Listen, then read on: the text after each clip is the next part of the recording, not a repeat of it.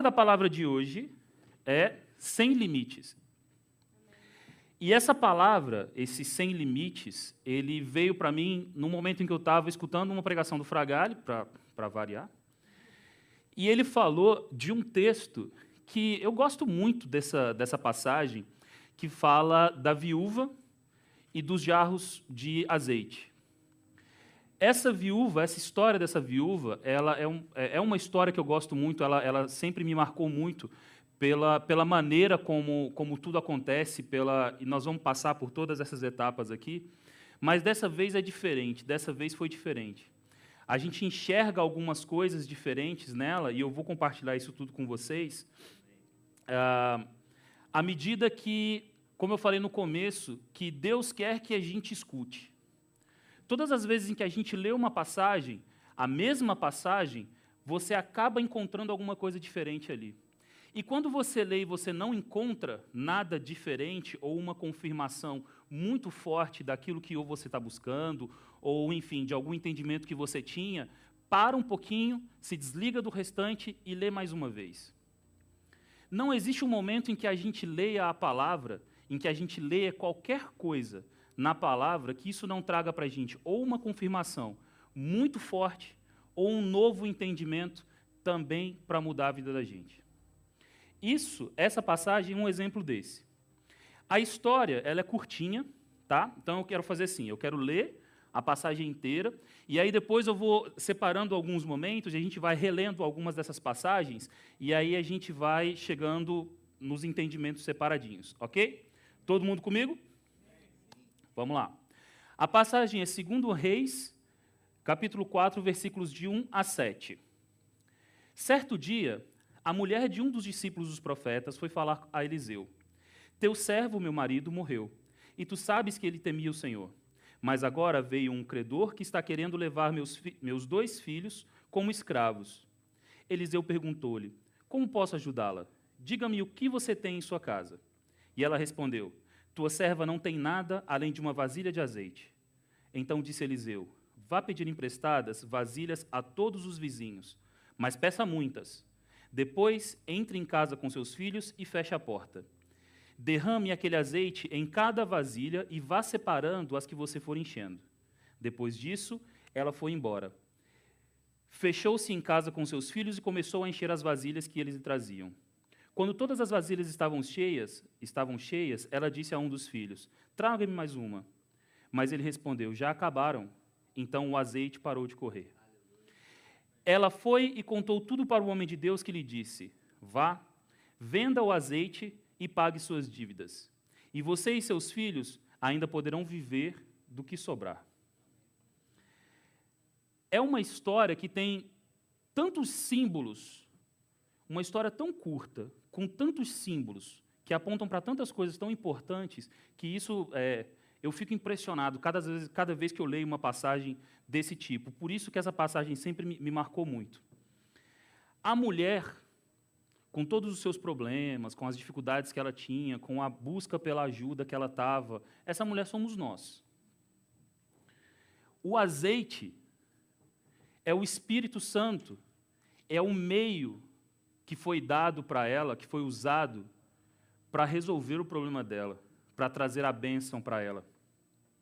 A vasilha é como Jesus. É um recipiente que tem tudo e de onde derrama a solução para todos os nossos problemas. De onde derrama todas as bênçãos que vêm para a gente. É, é uma passagem do Antigo Testamento que aponta absurdamente para o Novo Testamento, para a nova aliança, para nós hoje. E, cara, eu gosto, eu gosto muito disso, desse tipo de, dessas passagens.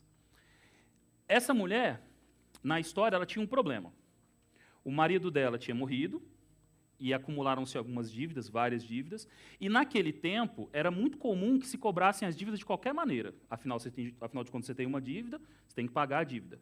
Uma das formas que resolviam-se essas dívidas era catar alguém da família da pessoa para vender como escravo. E preferiam-se principalmente os mais jovens, porque escravo novo tem mais tempo de vida, vai dar mais lucro, consequentemente eu consigo vender ele um pouco mais caro. Então, nessa situação, nessa dificuldade em que a mulher, na cabeça dela, na situação em que ela tinha, ela tinha duas opções. Ou ela fugia e tentava, sei lá, nunca mais encontrar com esses credores, nunca mais encontrar esse pessoal para quem ela tinha essa, com quem ela tinha essa dívida, e existia uma possibilidade de encontrar depois e talvez ficasse ainda pior para ela, ou então ela ia dar os filhos dela para serem vendidos como escravos. E aí essa mulher ela fez a primeira coisa que chamou muito a minha atenção, que ela ela procurou o profeta. Ela saiu de onde ela estava e foi até o representante de Deus. Ela saiu de onde ela estava, ela teve que sair de onde ela estava e procurar o profeta. Naquele tempo, a antiga aliança, não havia o Espírito Santo, nem nela e nem sobre ela. Então as pessoas tinham que sair, buscar o profeta, buscar os representantes de Deus, aqueles que eram os canais de comunicação, e ah, senão eles não conseguiam, senão não havia isso. Ou então, em algum determinado momento, ah, por uma vontade de Deus, um, um plano de Deus, o Espírito era enviado sobre alguém, agia e depois ele voltava. Certo? Olha como é fácil para a gente hoje. Hoje, eu não preciso mais procurar ninguém. Hoje, eu tenho o Espírito Santo dentro de mim. A única coisa que eu preciso fazer para falar com Deus, o que, que eu preciso fazer? Eu só preciso abrir minha boca. Eu já tenho o Espírito Santo em mim. Eu tenho Deus, o próprio Deus, em mim. Olha como é fácil. A vida da gente está muito fácil, né? A gente que cria umas dificuldades às vezes. Agora entenda que falar não quer dizer discursar. Quando eu vou falar com o pai, eu não posso esquecer que eu estou falando com o meu pai. Qual que é a diferença entre eu falar com o meu patrão e eu falar com o meu pai? Cara, quando eu ia parar para conversar com o meu pai, eu só chegava para ele falando. Eu não tinha que chegar com 1.200 cumprimentos e toda uma formalidade e com todo um cuidado com o linguajar que eu ia usar para não ofender o meu pai. Porque meu pai sabe quem eu sou. Meu pai sabia quem eu era. Ele me vê falar com todo mundo. Então ele sabe como eu falo. Qual que é a diferença? Quando eu penso em Deus, que é o meu Pai, que sabe quem eu sou, que sabe tudo com a maneira como eu falo com todas as pessoas, qual que é a diferença de na hora que eu orar? Qual a necessidade de na hora que eu parar para orar, eu ter que grande Senhor dos exércitos, detentor de toda. Não. Pai, estou nesse problema. Preciso de sua ajuda. E aí? Vocês entendem que não tem que haver uma barreira, uma dificuldade, uma, uma, uma formalidade na minha oração? Quando eu paro para pensar em uma estrutura de oração e palavras e tudo isso, cara, eu estou perdendo tempo. O tempo que eu estou parando, pensando em como eu vou estruturar com palavras bonitas, eu já poderia ter aberto o meu coração e estar tá recebendo a resposta há muito tempo. Então, isso é importante para a gente. Essa mulher não tinha essa facilidade. Ela tinha que buscar um, um, profeta, um representante, uma pessoa que era uma pessoa como ela. Então, ela tinha que ter a sua dificuldade. Ela tinha que ter a sua, a sua maneira mais correta de falar. Ela tinha que ter a sua a maneira de lidar, de fazer com que ele entenda o que ela está dizendo. Aqui é uma situação fácil de explicar. Cara, estou devendo dinheiro, os caras estão vindo buscar meu filho, eu preciso de uma, uma, solução. Mas não eram todos os problemas assim. Às vezes os problemas eram complicados e o cara ia falar com o profeta e tinha que ter uma maneira bem interessante de explicar e fazer isso de forma clara para que ele entendesse. Porque, no final das contas, quem ia buscar a solução era ele, para mim. Isso não existe mais. Quando eu peço, antes que eu esteja pedindo, ele já sabe o que eu estou precisando. Ele já sabe o que eu quero dizer. Então, cara, diz. Eu não preciso explicar claramente a Deus o que eu quero. Eu só preciso a minha boca e falar, abrir a minha boca e falar. E eu não preciso nem falar no meu idioma, eu posso falar em línguas.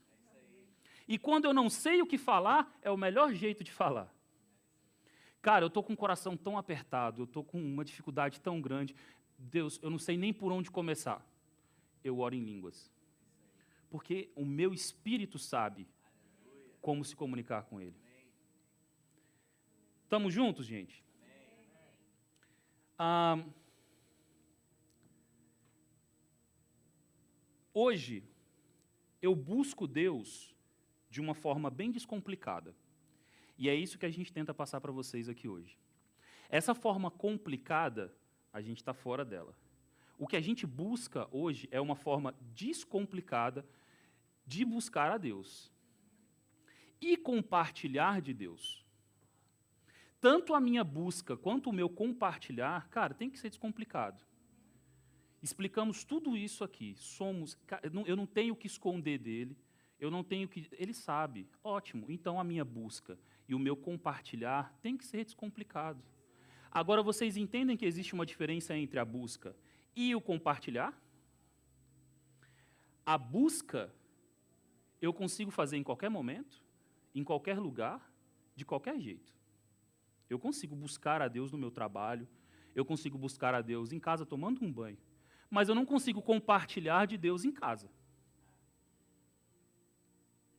Como que eu compartilho de Deus em casa? Eu vou criar uma live para falar com um monte de gente. Lembra que a gente está falando de ser descomplicado? A gente está falando de ser direto. Eu não consigo compartilhar de Deus ah, na praia. Consigo. Se eu estiver junto com outras pessoas, se eu estiver me relacionando com outras pessoas, eu consigo compartilhar. Tem coisa que a gente só consegue fazer aqui. E é isso que a gente tenta mostrar para vocês, é isso que a gente tenta dizer para vocês quando a gente fala que, cara, é aqui o lugar onde você tem que estar. O lugar de você ouvir a palavra, de você acompanhar esse culto é aqui. A gente tem todos, a gente tem todas essas formas de vocês acompanharem estando longe. Aí eu falo com quem hoje não pôde estar aqui. A gente tem tudo isso disponível. Cara, a gente tem gente que acompanha o nosso culto no Brasil.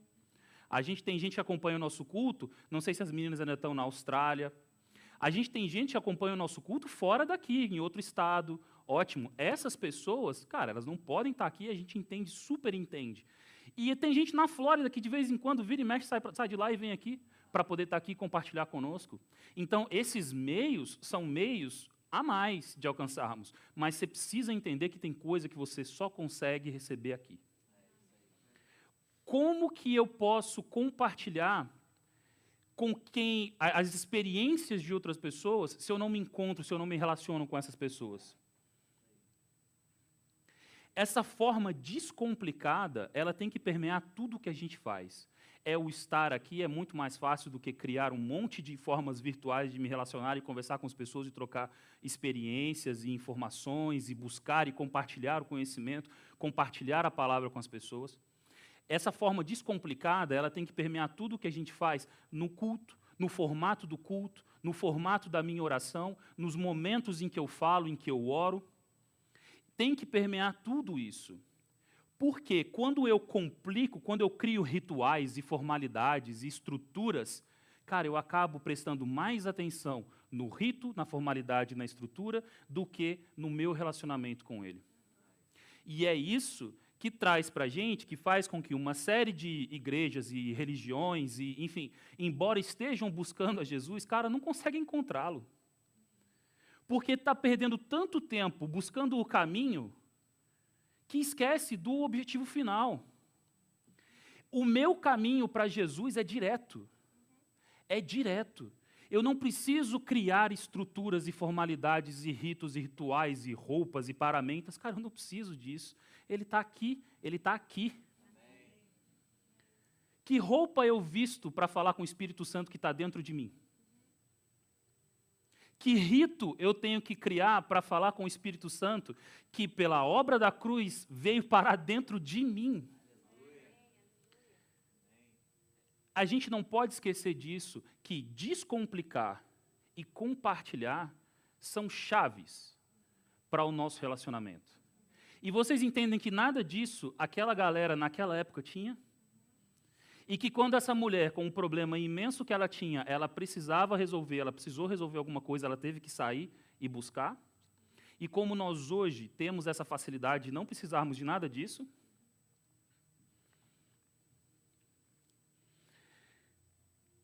Vamos lá. Eu quero começar a separar um pouco o texto, e aí a gente vai começar a ver algumas etapas aqui dentro. A primeira delas, a gente viu, ela buscou, ela tinha que buscar. Olha o que diz aqui o versículo 2, 2 Reis 4, versículo 2. Eliseu perguntou-lhe: Como posso ajudá-la? Diga-me o que você tem em casa. E ela respondeu: Tua serva não tem nada além de uma vasilha de azeite. Eliseu perguntou para ela o que, que ela tinha em casa. E aí eu pergunto para vocês: precisava? Ele precisava perguntar para ela o que ela tinha em casa? Ele precisava de alguma coisa dela, que ela tinha na casa dela, para resolver o problema dela? Não, ele não precisava. Mas a opção, a palavra traz isso, quando eu entendo que a palavra toda ela tem a inspiração de Deus, eu entendo que Deus quis me mostrar alguma coisa no momento em que ele pergunta para ela o que ela tem. E esse momento em que ele pergunta para ela o que ela tem, o que, que ele está buscando? Cara, você não precisa de ninguém, hoje, nós, você não precisa de ninguém para resolver o seu problema. O seu problema hoje não precisa de nada de fora, além do teu próprio relacionamento com Deus. O que, que você tem na sua casa? Eu não estou procurando alguma coisa que está na casa do vizinho. Entenda que ele está perguntando para ela o que ela tem. E eles estão falando do que ela tem naquele momento. E a fonte da solução do problema dela, a fonte da bênção que resolveu todo o problema dela, era o que ela tinha na casa dela. Isso é importante. Hoje, eu não preciso buscar a minha, a minha bênção, eu não preciso buscar a minha resposta na oração de outra pessoa. Eu não preciso buscar a minha solução, eu não preciso buscar a Deus com o meu pastor exclusivamente. Isso pode acontecer. É claro que pode acontecer e nós acabamos de falar sobre compartilhar, mas não depende disso. E isso fica muito claro quando ele pergunta para ela: o que, que você tem na sua casa? Ela poderia ter, ao invés de, de azeite, ela poderia ter uma bolinha de algodão. Ao invés de, do azeite, ela poderia ter um pedacinho de, de, de pão. A outra viúva tinha farinha e azeite e fez, e isso durou sempre, para sempre. então, o que eu tenho é suficiente para a minha solução. Deus pode e Ele vai usar outras pessoas e esse compartilhar para me abençoar, mas não é uma medida necessária, indispensável, não.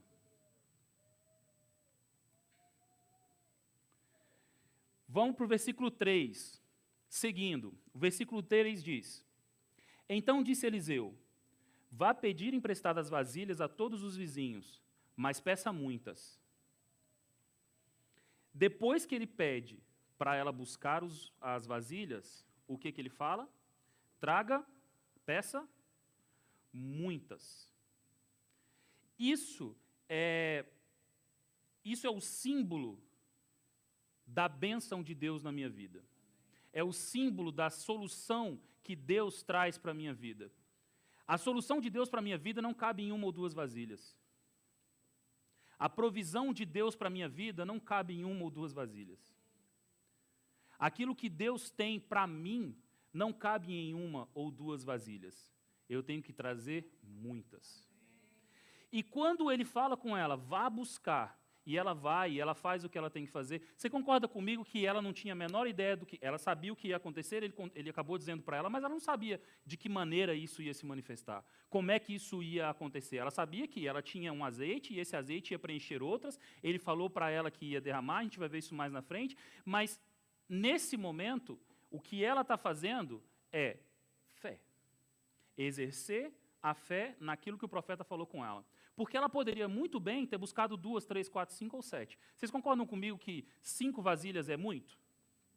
É muito. Cinco vasilhas de azeite é muito. Mas ela não buscou cinco. A palavra diz para a gente um pouco mais na frente que ela procurou tantas que acabaram. Então ela não procurou uma ou duas ou muitas, ela procurou todas.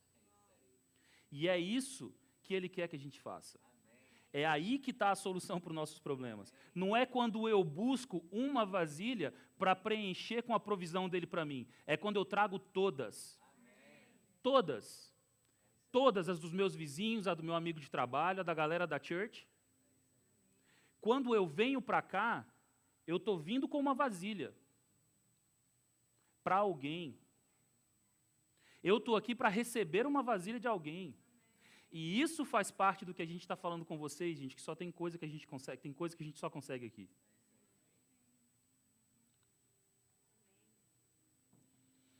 A graça de Deus na minha vida não é só para mim. Quando ele fala que muitas, buscar muitas vasilhas, ele está falando de ir muito além da necessidade dela, daquilo que ela tinha, daquilo que ela precisava. Quando ele fala muitas, e observa que ele não diz quantas, ele só fala muitas. Quando ele diz isso para ela, ele está dizendo para ela que, primeiro, cara, não tem medida, não tem uma quantidade.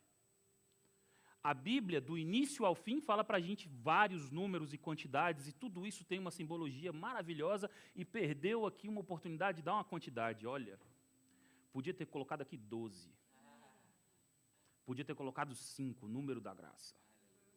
Podia ter colocado aqui 7. Mas não. Ele colocou muitas. Porque não tem um número para dizer qual é o tamanho da provisão, da bênção que Deus traz para a tua vida. Cara, não tem uma quantidade. Não tem uma quantidade. Seguindo o versículo 4. Depois, entre em casa com seus filhos e feche a porta. Derrame daquele azeite em cada vasilha e vá separando as que você for enchendo. Ele pede para ela entrar em casa e fechar a porta. Por que, que ele pede para ela para entrar em casa e fechar a porta? Ela podia fazer isso na porta da casa dela. E todo mundo ia ver acontecendo. Ia ser uma maravilha, um milagre público, todo mundo vendo aquela provisão maravilhosa de Deus. Mas não, ele entra na sua casa, fecha a porta e derrama o azeite nas vasilhas que você pegou com seus vizinhos. Cara, o nosso Deus não precisa de palco. O nosso Deus não precisa chamar atenção. Ele pode. Você entende que ele consegue fazer um show absurdo? fez em vários momentos. Ele consegue, ele pode, ele pode tudo. Mas não é o nosso Deus. Não é comum. Ele não vai trazer as suas coisas num estandarte maravilhoso. Ele não, ele não mandou o filho dele coberto de ouro. O nosso Deus não quer palco, gente. Ele não quer palco. O que ele quer é você. É só isso que ele quer. Ele quer trazer para você aquilo que ele te prometeu. Ele quer é ter a oportunidade de te entregar aquilo que ele já prometeu na palavra dele. E isso não precisa ser na Globo. Isso não precisa ser na frente de um monte de gente. Pode acontecer? Pode. Mas precisa? Não. Então não busque palco. Não busque um monte de gente ao seu redor para sair daqui assim. Não. Eu não preciso fazer barulho, eu não preciso estar com um monte de gente, eu não preciso de uma coisa maravilhosa, estrondosa, para que Ele haja na minha vida. O nosso Deus não age no front stage, Ele age nos bastidores. Porque Ele não precisa do front stage, Ele não precisa aparecer. Quem precisa aparecer é outro, que não consegue fazer o que te diz que vai fazer. O nosso Deus é o contrário. Ele não precisa te dizer o que ele pode o que ele não pode fazer. Ele faz. E aí, depois de um tempão, você consegue entender o que ele fez. Percebe a diferença? Percebe como a gente tem que ter cuidado quando a gente pede alguma coisa e fica esperando alguma coisa estrondosa? Independente da maneira como eu acho que as coisas tenham que chegar. Se eu oro pela minha saúde, se eu oro por uma cura, cara, a minha cura pode chegar no meu tratamento. É por isso que a gente fala que se você tem uma doença, cara, você não tem que deixar de tomar o remédio. Você vai ao médico. Você vai se consultar. Você vai fazer o procedimento que é normal. A sua cura pode estar num procedimento normal. Assim como ela pode ser uma cura maravilhosa, um show bis. Mas você entende que ela pode ser fechado na sua casa com a porta fechada? Pode ser que aquela provisão que você está precisando, cara, chegue na tua casa com a porta fechada. E se ele, que é quem provê tudo para mim, não precisa de palco, por que, que eu vou buscar palco? Porque entendam a diferença, esse é o momento que a gente precisa entender a diferença entre uh, chamar atenção e palco e glamour e, e, e querer que isso aponte para mim e eu dar um testemunho, por exemplo. Porque eu posso subir aqui, já fiz isso várias vezes e dar vários testemunhos para vocês das coisas que acontecem com a gente, das provisões que a gente recebe, das coisas que são absolutamente inexplicáveis nesse mundo natural do que acontece com a gente. Isso é um testemunho, isso é válido, e isso é eu entregando uma vasilha para você encher de azeite. É diferente de eu querer fazer um show, um estardalhaço, para uma coisa, numa coisa absurda e chamar a atenção de todo mundo para que todo mundo veja que fui eu que fui curado. E aí quem dá um passo à frente e aparece nessa cura sou eu. Percebem a diferença? Eu não preciso me calar e esquecer tudo o que acontece comigo. Eu uso o meu compartilhar para isso. Mas se o meu Deus, que é quem me provê, que é quem providenciou tudo isso para mim, não quer palco, por que, que eu tenho que buscar palco? Eu busco compartilhar. Vocês viram que no final ela foi falar com o profeta o que aconteceu? Ela precisava ter ido falar com o profeta o que aconteceu? Ele já tinha dito para ela o que fazer. Ela foi falar com ele depois do que acontecer. Mas ela não saiu na cidade gritando. Quem saiu na cidade gritando? A, a viúva do poço de Jacó, por exemplo. A mulher no poço de Jacó. Ela saiu gritando, porque o propósito dela era aquele. Percebem a diferença entre o testemunho e o show? E que nós temos que buscar o testemunho e não o show? Quando Deus opera com a porta fechada, quando Ele me entrega com a porta fechada, Ele está dando para mim a oportunidade de exercer a minha fé. Ele está dando para mim a oportunidade de crescer, de fortalecer a minha fé. Quando eu faço isso nos holofotes, na verdade, eu não estou preocupado com a minha fé. Na verdade, eu estou preocupado em aparecer e exaltar o meu corpo, exaltar a minha alma. Eu estou alimentando a minha alma, não estou alimentando o meu espírito. Esse, essa porta fechada não é uma porta que fecha para a ação de Deus. É uma porta que fecha para a minha alma se sobressair ao meu espírito. É uma porta que se fecha para que o meu eu não queira passar à frente de quem operou o milagre na minha vida. Todo mundo comigo, gente? Ela segue todas as instruções, faz tudo aquilo que ele pediu: vasilhinha, vasilhinha, vasilhinha, azeite, azeite, azeite, vasilhinha, vasilhinha, vasilhinha, azeite, azeite, azeite. Enquanto tinha espaço para ela colocar azeite, o azeite continuou jorrando. Que, que isso me diz? Que enquanto eu oferecer uma vasilha vazia, um jarro vazio, ele vai encher. Ele para de encher quando eu não tenho mais vasilha para oferecer. Quando ela para, quando as vasilhas acabam, o azeite seca, o azeite para de, de jorrar. Mas entendem que ele para de jorrar. Vocês percebem que até a última vasilha, a primeira que ela tinha, ainda ficou cheia? Lembra do todas? São todas. Todas.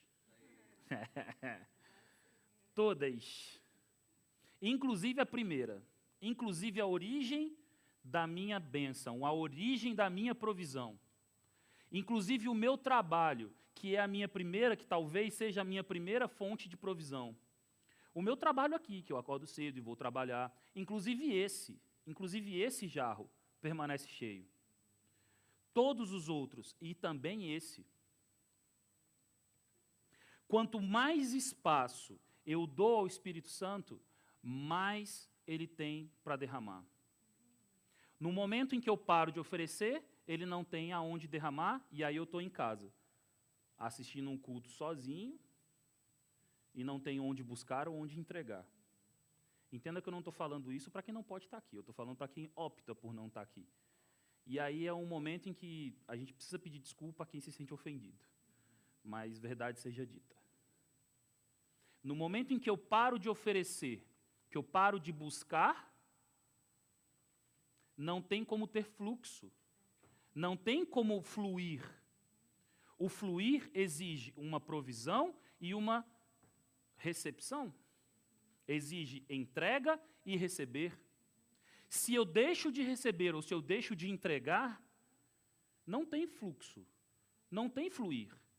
Quando eu estou em casa recebendo, recebendo, recebendo, recebendo, recebendo, recebendo, recebendo, recebendo, recebendo, cara, chega uma hora que não tem o que fazer mais. Aí esse é o momento em que, como eu não compartilho, eu não entrego, eu começo a achar que não tem mais o que receber. Aí essa é aquela hora em que eu assisto uma pregação hoje e eu digo assim: ah, isso tudo eu já escutei. Hum. Será que o que você escutou da primeira vez você compartilhou? Será que você abriu espaço para que nesse momento, no momento, e eu não digo uma pregação de um mesmo tema de uma outra pessoa, mas a mesma pregação da mesma pessoa, todas as vezes que eu escuto uma pregação de qualquer pessoa, eu busco, eu encontro alguma coisa nova. Porque quando eu escuto alguma coisa, eu compartilho isso, eu tenho que compartilhar isso com alguém.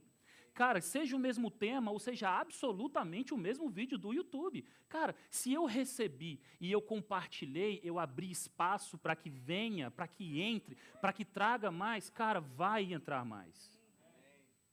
Eu só preciso disponibilizar espaço. E disponibilizar espaço, gente, não é só chegar e sair profetando. Não é só chegar por aí e sair querer sair ensinando. Não é isso, porque eu também não posso só entregar. Porque se eu entrego, entrego, entrego, entrego, chega um momento que eu estou vazio.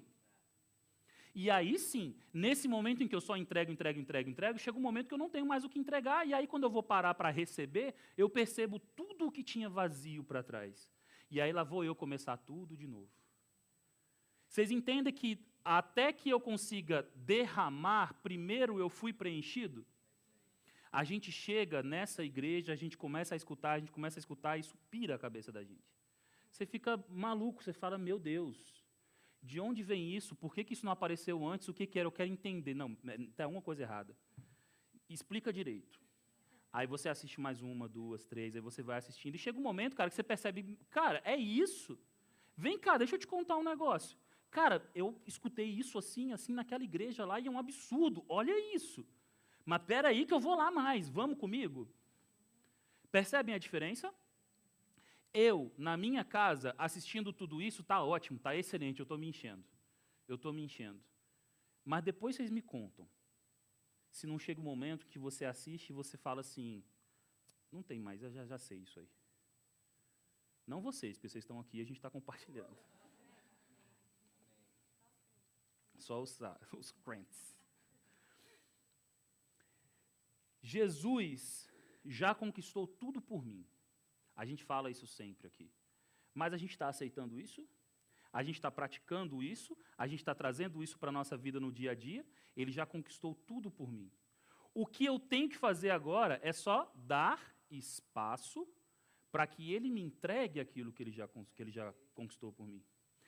A gente diz e a gente crê, e eu espero que todos nós que estejamos aqui e aí creiamos, é que ele já conquistou tudo mas ele precisa de espaço para me entregar. Porque eu posso, inclusive, crer que ele já conquistou tudo, mas, novamente, sendo extremamente redundante, quase chato. Se eu não abro espaço, eu não consigo receber. Ele não consegue me entregar. Jesus, Deus, não consegue me entregar alguma coisa. Você consegue imaginar a profundidade disso? Você consegue imaginar a profundidade do que é você não conseguir, não, não, não conseguir receber alguma coisa de Deus? Ele quer te entregar, mas ele não consegue te entregar porque existe uma coisa chamada livre-arbítrio, existe alguma coisa chamada fé. Se ele não encontra espaço, cara, ele não pode me forçar. Graças a Deus, ele não pega a gente de cabeça para baixo e vira e sacode assim. Ele me ama demais para isso. Agora, sempre que eu der um espacinho, e não precisa nem ser uma vasilha inteira, vamos começar devagar, vamos dar só meia vasilha. Mas desde que eu abra qualquer espaço, ele vai preencher. A quantidade que ele vai preencher depende da quantidade de espaço que eu vou dar. E é só isso.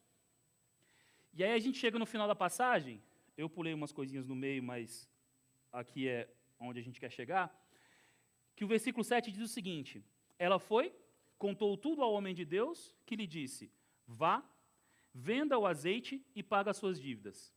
E você e seus filhos ainda poderão viver do que sobrar. Gente, nosso Deus é isso aqui, ó. Ele não traz na medida. Graças a Deus pelos momentos que Ele me trouxe na medida. Mas Ele é um Deus de me entregar muito mais do que a medida. Ele é um Deus que não, ele não tapa buraco. Ele constrói uma estrada nova.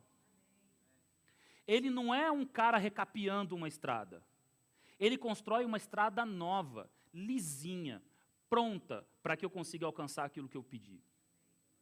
Esse é o nosso Deus. A história, essa história inteira, evidencia justamente essa natureza, a graça, essa graça superabundante que a gente fala tanto. A história e várias outras evidenciam justamente isso, essa super provisão que ele traz para a gente. E é isso, é super porque é muito, é muito além do natural, é muito além do comum, é muito além do necessário. E o que eu faço com o que sobra? Eu mantenho comigo ou eu transbordo? Se ele é um Deus do superabundante e eu tenho uma vasilhinha desse tamanho, ele vai me entregar isso aqui de azeite. E todo o azeite que veio a mais, eu vou derramar no chão? Ou eu vou buscar outra vasilha? Vem cá, vasilha, deixa eu te contar uma coisinha aqui que transbordou de mim. É isso que a gente faz aqui. É isso que a gente faz ali na câmera, é isso que a gente faz ali no stage, é isso que a gente faz ali no Nova Coffee, é isso que a galera está fazendo ali com as crianças. A gente, na tradução, todas as áreas, corte, áudio, todas as nossas áreas. Isso, cara, é só o que nós recebemos transbordando. É só isso, cara, nada além disso. Tudo isso que a gente fala com vocês não é a gente, porque eu sou pequeno demais para esse tipo de coisa. Isso aqui é Ele que já preencheu tudo o que tinha em mim e me deu tanto mais que eu tinha que contar isso para vocês. Eu recebo isso e quando a gente recebe esse, esse tipo de revelação, cara, é, tem algumas que são conosco, são minhas e ficam comigo. Mas existem algumas que são grandes demais. E é isso, ó, transbordando aqui, indo para aí, indo para quem está em casa e não pôde estar tá aqui. É isso. Essa é a natureza do nosso Deus. É muito, é sempre a mais do que você pediu. A palavra diz que os caminhos e os planos dele são mais, são mais elevados que os nossos. Você entende o, a, a profundidade disso? Ele é tão grande que eu não sei nem pedir. E ele me ama tanto que ele sabe que eu não sei pedir. Então ele me dá mais do que eu pedi. Porque ele sabe que se eu soubesse pedir, eu teria pedido mais. Quando eu peço 100, ele fala, cara, ele não quer 100, mas ele não sabe pedir mais então eu vou dar mil. É isso, é sobre isso. Quando Deus pensou em criar o homem, o que, que ele fez? Uma casa? Lá, no mundo espiritual, no, no, ele criou uma casinha e colocou a gente dentro? Não. Olha o tamanho da abundância de Deus. Quando ele falou assim, vou criar o homem, o que, que ele fez? Ele criou tudo isso que existe. Você percebe que ele não criou uma casa para mim, que ele criou o universo inteiro? Você percebe o tamanho disso que ele me entrega? Vou criar uma galerinha. Essa casinha aqui está boa para eles. Mas não é esse tanto que eu amo eles. Não é esse o tanto que eu quero que eles, que eles imaginem que eu os amo. Então eu vou criar uma coisa tão absurda que eles não vão nem conseguir entender. Mas eles ainda vão conseguir enxergar usando umas lentes, uns negócios, eles ainda vão conseguir enxergar. Esse é o tamanho do que ele tem por nós. Quando ele manda Jesus, você entende que ele poderia ter só perdoado os pecados? Ele podia ter perdoado os pecados e a gente estava no lucro. Eu mesmo já falei isso. Cara, a gente estava no lucro. Mas ele não perdoou os pecados. Ele redimiu, ele nos redimiu do pecado. E o que, que é a redenção dos pecados? Eu trouxe para vocês. Fui lá no Aurélio. Vamos lá. Redenção no Aurélio é fazer com que se torne livre, liberto. Olha os sinônimos que o próprio dicionário da língua portuguesa coloca para redenção: recuperar, libertar, livrar. Ele não perdoou os meus pecados. Ele retirou de mim a natureza que eu tinha, que me impedia de lutar contra o pecado. Ele recupera a minha natureza perdida lá no Éden. Ele traz de volta a natureza que ele colocou em mim, ele faz de mim santo. Ele me torna livre, completamente liberto do pecado. A natureza que eu tenho não é mais uma natureza pecaminosa. Eu tenho a natureza do próprio Cristo em mim. Cara, se isso não é abundância, o que, que é? O Fragale fala, na, quando ele explica isso, é, eu acho excelente, que ele fala que não é porque eu faço pipoca para comer um filme que eu sou um pipoqueiro.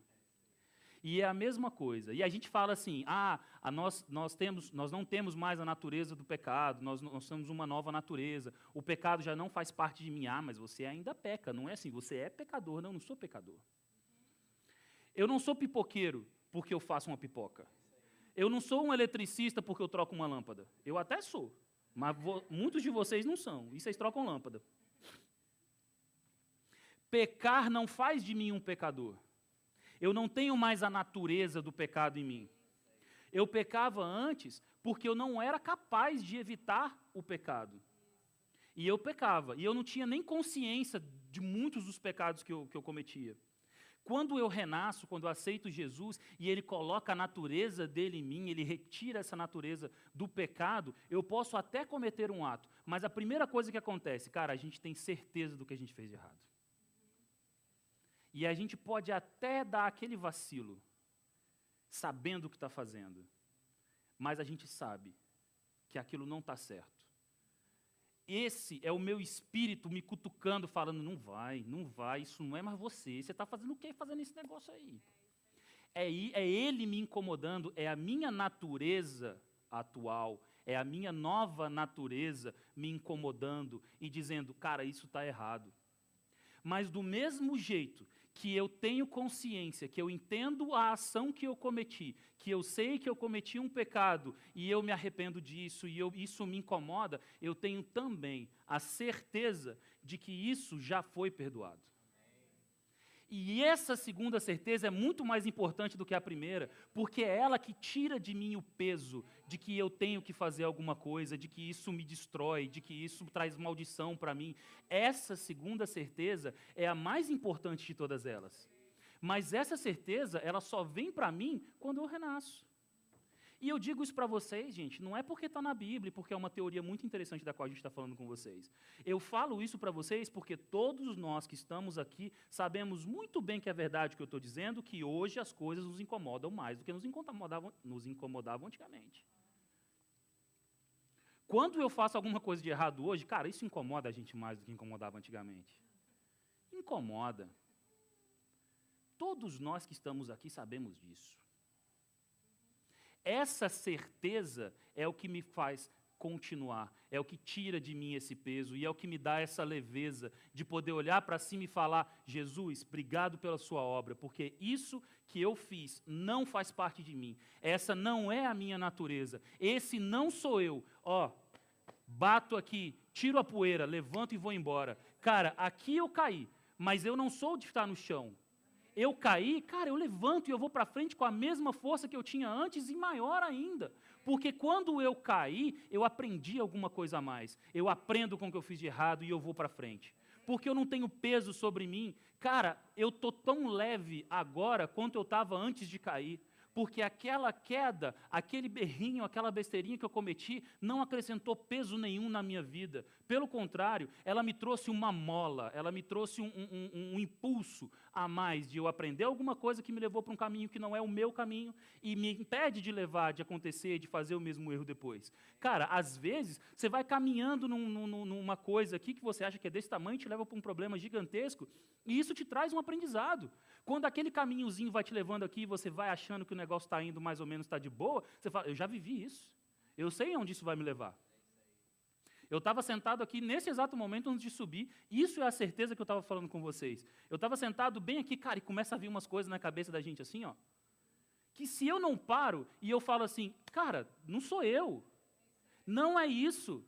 Cara, coitado, essa é a certeza que eu tenho quando a gente vem aqui. Eu fico super feliz. Uma vez, uma das, acho que segunda, terceira vez que eu estava com o Reinaldo, a gente estava revendo as palavras e tal. E, cara, tudo deu errado.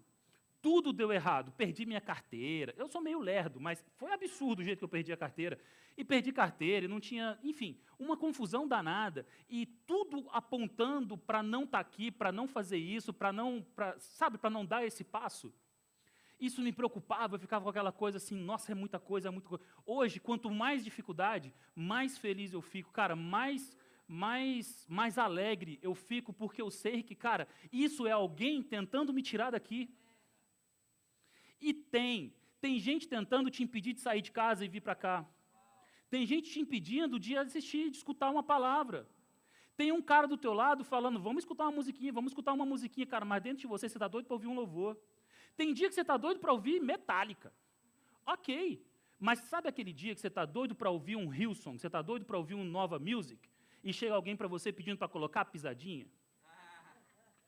Cara, acontece. E eu estou falando com vocês uma coisa tão simples, mas imagina no seu cotidiano. Sabe aquela hora que você está pronto para ajudar alguém e acontece alguma coisa e fala, pô, não posso mais ajudar essa pessoa porque deu alguma coisa errada?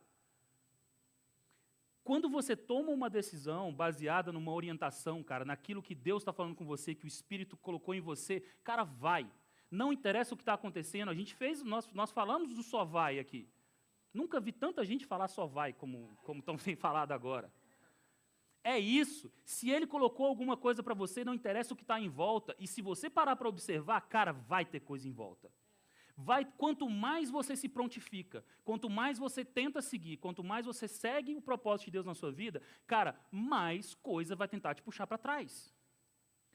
Tem uma história que a gente fala, que a gente ouviu e a gente repete isso, de um pastor que falava que ele ele estava tão, tão empolgado, trabalhando tanto no ministério dele, trabalhando tanto no ministério dele, que de repente recebeu uma. ficou doente e tudo mais. E veio para ele uma revelação muito importante, cara, que a gente tenta fazer isso sempre. Quando o diabo percebe que ele não consegue te puxar para trás, ele te empurra para frente. Você entende que a viúva, ela não saiu pegando vasilhas quaisquer. Ela saiu pegando os jarros que ela conseguiu. Ela poderia ter pegado alguma outra coisa e derramado num outro balde, numa outra coisa, molhado um, um pano para depois secar, enfim. Ela seguiu aquilo que ele falou para ela para fazer. E é isso que a gente tem que fazer. Quando o Espírito revela para mim que eu tenho que dar um passo, eu não tenho que dar dois. Eu não preciso dar dois. Porque se for para dar dois, ele vai me falar para dar dois. E é isso que essa, essa história quer contar para a gente, cara. Que quando, essa que eu estou falando do, do pastor, que quando o Espírito me manda dar um passo, e eu estou dando esse um passo, e o diabo vê que ele não consegue me segurar de dar esse passo, ele tenta me fazer dar dois ou três e me fazer tropeçar. E a gente precisa estar ciente disso. Quando você está preparado para fazer alguma coisa e você tem a certeza de que é isso que é para você fazer, cara, cuidado com quem está te segurando para trás, mas cuidado também com quem está tentando te empurrar para frente.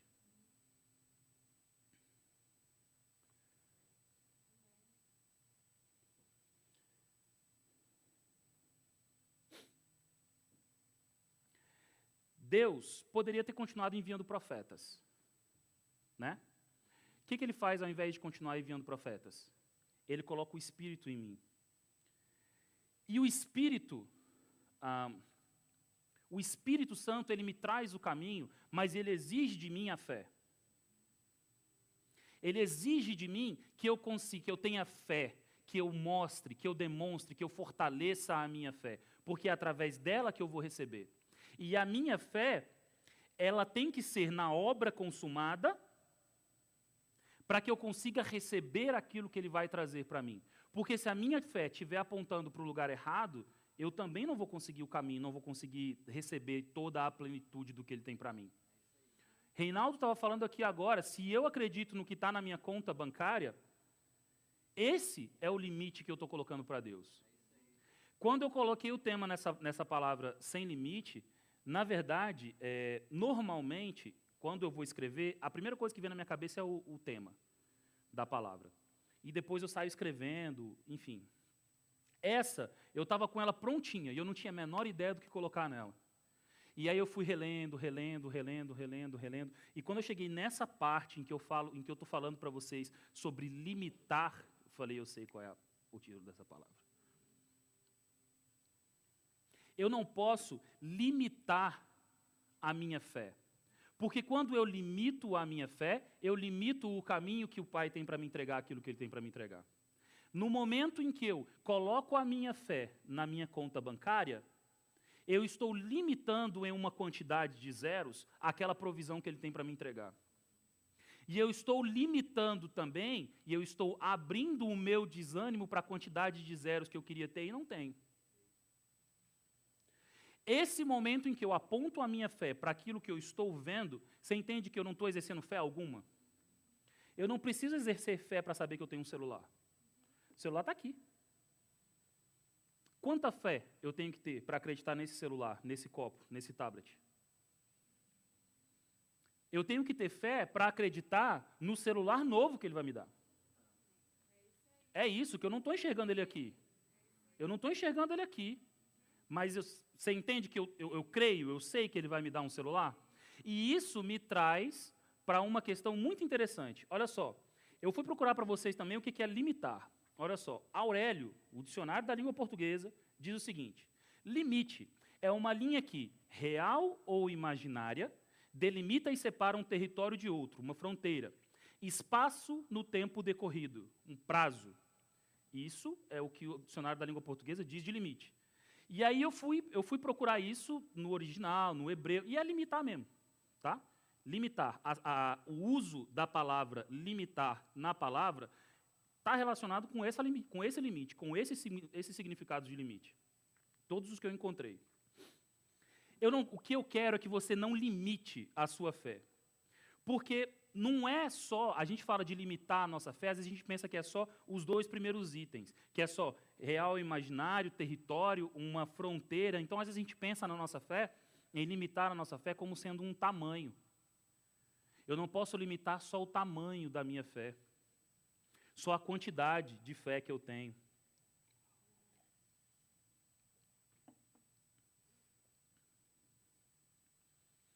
Quando eu falei ah, quando eu, eu, eu, falei um tempo atrás sobre a mulher do poço de Jacó, e falei, repetir agora, eu lembrei que existe uma, existe, existia uma diferença, um limite real entre aquela mulher e um judeu. Um costume da época, isso era uma coisa que existia. A, o dicionário traz para a gente isso, que o limite ele pode ser real ou imaginário. Ou seja, o limite ele pode ser real. Mas a minha fé não é natural, não pode ser natural. Porque se naturalmente existe limite para tudo, a minha fé não pode estar baseada no natural. Porque aí eu estou limitando o que eu posso receber. A minha fé não pode seguir os limites desse mundo. Ela tem que se basear, ela não pode se basear naquilo que eu sinto, naquilo que eu estou vendo. Senão, eu limito a ação de Deus àquilo que eu consigo ver e aquilo que eu consigo sentir. Então, se eu peço um celular novo para ele e eu não estou vendo esse celular novo aqui, como é que eu vou fazer? Eu estou confiando no quê? No dinheiro que ele vai colocar na minha conta? Às vezes não era através do dinheiro da sua conta que ele queria te, te, te oferecer isso. E eu estou falando de celular como um exemplo, de coisas materiais como um exemplo, mas é o mesmo caso da cura. Às vezes, quando eu fecho a minha cabeça na cura que o médico pode me dar, eu esqueço da cura milagrosa que ele pode me dar e eu limito aquilo. Da mesma maneira, quando eu limito a minha fé à cura milagrosa, eu deixo de abrir o limite, eu deixo de abrir a oportunidade da cura natural. Se eu peço para ele cura, mas eu me nego a fazer todos os tratamentos, cara, você está entendendo que a partir de agora eu estou limitando para ele, eu estou dizendo para ele como que ele tem que me entregar aquilo? Mas peraí, o centro disso é ele ou é você? Quem que é o centro? É você ou é ele? Porque se é você, se você acha que o centro é você, você tem liberdade de falar com ele, eu quero assim, assim, assim, assim, assado. Se você sabe que o centro não é você, você pode falar com ele: eu quero assim, assim, assim, assim, assado, mas é você quem vai me entregar do jeito que você achar melhor. E aí eu vou passar a fazer aquilo que eu digo sempre está todo mundo de saco cheio de me escutar falando. O que eu passo a fazer é não atrapalhar. Só isso. Eu quero uma casa e aí eu quero uma casa com dois quartos, um espaço que eu consiga montar um escritório, eu quero um basement para a Fernanda atender os pacientes, eu quero um espaço para a Belinha correr, eu quero um quintal maneiro. A Fernanda não gosta de mato, então a frente tem que ser mais lisinha, mas a parte de trás tem que ter umas árvores maneiras, porque eu gosto de mato. É muito específico o que eu quero. Mas você entende que eu estou dizendo para ele o que eu quero, mas eu estou aberto para aquilo que ele quer me oferecer, porque, cara, pode ser que ele me ofereça uma casa muito melhor do que isso. E lembrando que esse conceito da gente de melhor e pior, também a gente tem que tomar muito cuidado com ele. A minha fé natural, eu escrevi isso, eu destaquei pra, porque eu vou falar como eu escrevi. Uma fé natural traz resultados naturais.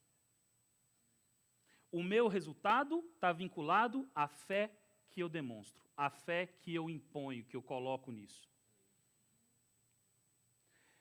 Usando o exemplo da, da passagem que a gente leu, da, da, das, dos jarros de azeite, quando ela vai derramar o azeite, vamos imaginar a situação, certo? Eu pensei em fazer igual a Cherise, trazer uns, umas vasilhas, uns jarros para cá, mas achei melhor não. A, a palavra diz para a gente que ela saiu pegando todas as vasilhas de todos os vizinhos, certo? E ela tinha uma vasilha. Quem igual a mim, a palavra não diz isso, mas eu creio que nem todos os jarros daquela época eram idênticos. Eu, eu creio, não sei se é revelação do, do, do trono da graça, mas eu creio que os jarros não eram todos idênticos. Então, tinha jarro maior do que o dela. Concordam comigo? Quando a gente está derramando um líquido dentro de um jarro, se eu vou derramar um jarro, um, um, líquido pequeno, né, um jarro pequeno, e eu tenho um grandão, e eu tenho um pequenininho com a minha água, e eu tenho aqui um grandão para encher, e eu vou encher, se eu pego isso aqui e eu jogo tudo de uma vez, o que, que acontece? O meu fica vazio. O que que essa mulher, eu creio que ela não jogava desse jeito. Eu creio que ela ia derramando. Existia um certo momento que o jarro que ela estava na mão, que é o jarro que tinha o azeite dela, não podia estar virado ao contrário porque senão estaria gotejando. Chegou um certo momento em que ficou muito óbvio para ela de onde estava vindo esse azeite. E ela não limitou, falou assim: não, me dá os pequenos primeiro. Deixa eu pegar os pequenininhos aqui. Ah, esse aqui parece que é metade do que eu tenho. Me dá esses dois que são a metade. Porque se acabar, pelo menos eu preenchi esses dois aqui. Não. Quando a gente pensa que no, o ato de derramar aquilo que eu compartilho, o momento em que eu estou transbordando daquilo que Deus está provendo para mim, se eu limito isso para quem tem menos do que eu, para quem eu acho que tem menos do que eu, eu estou limitando o meu compartilhar, eu estou limitando a ação que Deus pode estar exercendo na vida daquela pessoa através de mim. Eu não escolho, eu não escolho a quem eu entrego. Se eu escolho a quem eu entrego, eu estou me colocando na frente e eu estou limitando as coisas naturais. Quem que tem que me dizer o que eu tenho que fazer? Quando eu criei, quando eu aceitei Jesus como meu Senhor e Salvador, quem tem que me dizer o que fazer entrou em mim. E é isso. É o Espírito em mim quem vai me dizer. Não sou eu que escolho o que eu vou fazer, como eu vou fazer, onde eu vou fazer. Você entende que tudo tem um propósito? Cara, e que se ele me entrega o propósito, é esse propósito que eu tenho que seguir? E aí a gente vem para a segunda parte da definição, lá do, do Aurélio. A definição do Aurélio de limite diz o seguinte. Eu fiz besteira. Ah. Espaço no tempo determinado. Prazo Como é que está a fé da gente com relação a essa definição de espaço de tempo determinado ou prazo? Como que é a minha fé? Quando eu peço alguma coisa, eu sou do tipo que eu creio que veio e é isso? Ou eu sou do tipo que quando começa a demorar, que eu acho que está demorando, eu sou do tipo que acho que já não vem mais e agora eu vou tentar dar o meu jeito? Ou eu vou desanimar? O meu limite não é, quando a gente fala de limitar a fé, não é só o tamanho é prazo. É por isso que a gente às vezes fica tão preocupado, mas está demorando, está demorando, está demorando, está demorando. Quando eu digo que uma coisa demora, é porque eu criei uma expectativa de prazo. Quando eu coloco um deadline, um prazo, para qualquer coisa, eu só faço isso porque eu conto com a possibilidade da falha. Por que, que a gente coloca prazo numa obra? Por que, que a gente coloca prazo para entregar um trabalho? Porque eu sei que esse trabalho, porque essa obra pode sim dar errado. Esse prazo pode não ser seguido. Quando eu coloco prazo para alguma coisa, eu estou contando com a possibilidade de dar errado. E eu tenho um plano B, eu tenho que ter, porque colocar prazo e não ter um plano B também, eu estou meio né, desorganizado. Quando eu ponho prazo, eu estou contando com a falha. Então, cuidado quando você começa a achar que está demorando. Hoje eu estou aqui para dizer para vocês várias verdades, creiam em mim. Então, cuidado com o que a gente anda pensando. Porque eu, novamente, testemunhando novamente para vocês, o que, o que acontece comigo, o, o, a dificuldade que veio na minha. Isso é pensamento. Se eu não tomo cuidado com, com, o pensamento que vem na minha cabeça, cara, eu preciso entender que o diabo não consegue, ele não vai conseguir entrar na minha cabeça e forjar um pensamento, mas ele foge de circunstâncias. Ele pode muito bem trazer lembranças, ele pode, com circunstâncias, manipulando circunstâncias, ele pode me trazer uma lembrança de alguma coisa que vai me desvirtuar, que vai me trazer daquele caminho que eu tenho que seguir. Entende como a coisa funciona? Ele não pode entrar na minha cabeça e inventar um pensamento, mas ele pode manipular circunstâncias que vão me criar uma lembrança, que vão me trazer um pensamento inadequado. E eu preciso tomar cuidado com o que estou pensando. Pensamento é alma. Se pensamento é alma, o que eu tenho que fazer é alinhá-lo com o espírito. E é para isso que eu corro atrás da palavra, é para isso que eu venho para cá, receber de quem está aqui. Olha a quantidade de vasos que eu tenho disponíveis aqui hoje para me entregar, para receber de mim. Quantos eu tenho na minha casa? Na minha casa eu tenho a Fernanda e o João Vitor. Se for um dia em que a Amanda e o Jonas estiverem lá em casa, tem mais dois. Mas na minha casa eu tenho, somos três. Aqui hoje nós somos muito mais do que três. Se eu coloco prazo, eu estou contando com a possibilidade de dar errado. Então, quando eu oro pela minha saúde e eu digo que está demorando, mas espera aí, eu orei pela minha saúde e eu estou crendo na minha cura? Ou eu estou crendo na minha cura desde que ela aconteça dentro do prazo determinado? E o que, que me levou a criar um prazo? Carne pura, né? Alma pura. Porque o meu prazo, quem cria é o meu pensamento. Eu quero isso aqui, eu quero amanhã. E normalmente eu quero amanhã, porque depois de amanhã eu tenho que esfregar na cara de alguém que eu tenho. O que, que cria o teu prazo quando você cria prazo? Eu estou falando de pensamento. É isso que a gente tem que lembrar que às vezes o probleminha da gente não está no cobrador vindo aqui levar meus filhos, meus filhos escravos. Às vezes o meu problema está no que eu estou pensando. Às vezes o meu problema está no que eu estou deixando de agir. Eu não posso servir na igreja. Por que, que eu não posso servir na igreja? Porque eu não tenho tempo. Por que, que eu não posso servir na câmera? Porque eu não sei mexer em câmera. Por que, que eu não posso ofertar e dizimar? Porque meu dinheiro não é suficiente. Mas o que, que é suficiente para você? Quem te disse o quanto é suficiente? Quem provê para você até a suficiência? Quem provê para mim não provê só o suficiente. E aí a gente escolhe em quem a gente vai crer e aonde a gente vai posicionar a nossa fé. Vocês entendem o tamanho, a profundidade que é cada um desses itens? O espaço de Deus na minha vida, ele tem que ser sem limite. Porque se eu deixo a minha vida sem limite para a ação dele, eu me impressiono em cada uma das ações dele na minha vida. O próprio Eliseu, que é quem viveu essa parte, no final da vida dele, Olha o que aconteceu. Em seguida, Eliseu mandou o rei, ah, tá, em 2 Reis 13, 18 e 19. Em seguida, Eliseu mandou o rei pegar as flechas e golpear o chão. Ele golpeou o chão três vezes e parou. O homem de Deus ficou irado com ele e disse: Você deveria ter golpeado o chão cinco ou seis vezes. Então iria derrotar a Síria e, destruiria, e a destruiria completamente. Mas agora você só a derrotará três vezes. Cara, se eu tivesse lá, eu estava batendo essa flecha no chão até agora. Era ali, ó, pá, pá, pá, pá, pá, pá, pá, pá, pá.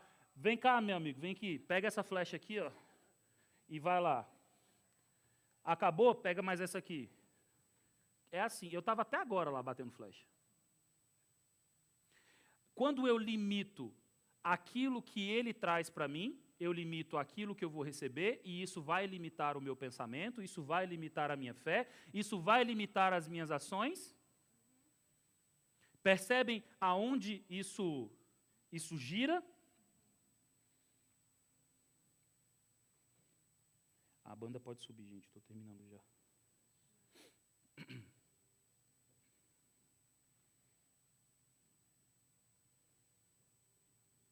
Toda hora eu faço alguma coisa errada aqui.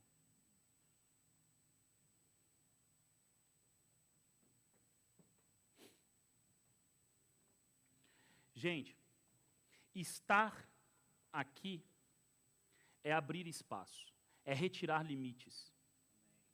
Estar junto à palavra é retirar limites, é estar junto dele, é aprender como abrir mais caminhos para ele. Tudo que eu tenho que fazer hoje é entregar meios. Olha quantos meios a gente tem aqui.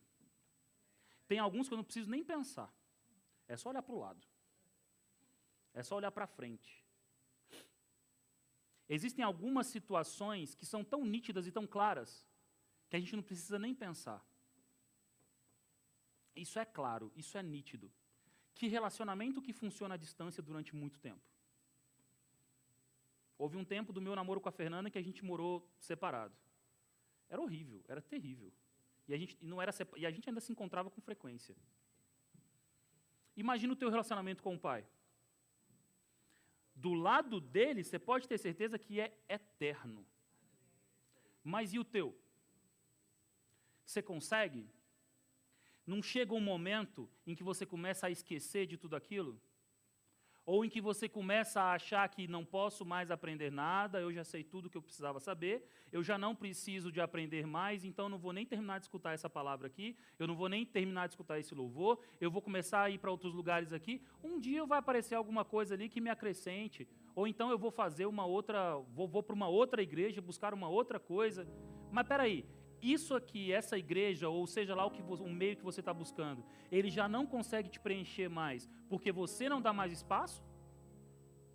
Será que é a fonte que secou? Ou será que são os seus jarros que acabaram? Como que eu penso nisso?